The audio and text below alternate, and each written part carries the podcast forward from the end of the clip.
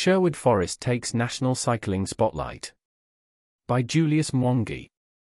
Nottinghamshire's world-famous Sherwood Forest will provide a stunning backdrop to the Tour of Britain cycle race when it returns to the county later this year. Stage 4 of the showpiece kick-started at Forest Corner in Edwinstowe, a short distance away. From the iconic Major Oak and RSPB Sherwood Forest Visitor Centre, before it wound up in Newark-on-Trent. The full route will be launched soon, but the world-class field of riders will pass through several towns and villages in the districts of Bassetlaw and Newark and Sherwood along the 170-kilometre stage.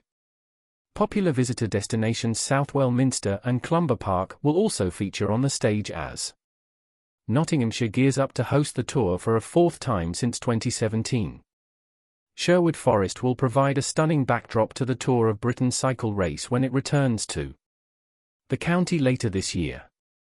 Nottinghamshire County Council leader, Councillor Ben Bradley MP, said, The Tour of Britain's return was fantastic, and it was great welcoming the teams as well as the spectators who graced our towns and villages in their thousands to cheer on the riders. The stage once again provided us with a brilliant opportunity to showcase Nottinghamshire to a global television audience of millions and help shine a light on why it is such a great place to live, work and visit and we did to the best of our ability, and we cannot be prouder.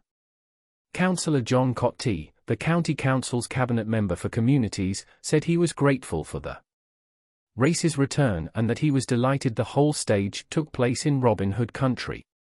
He said, Our wonderful county is known across the globe for its sporting heritage and hosting the race for a fourth time in seven years is recognition that we have what it takes to successfully stage major sporting events.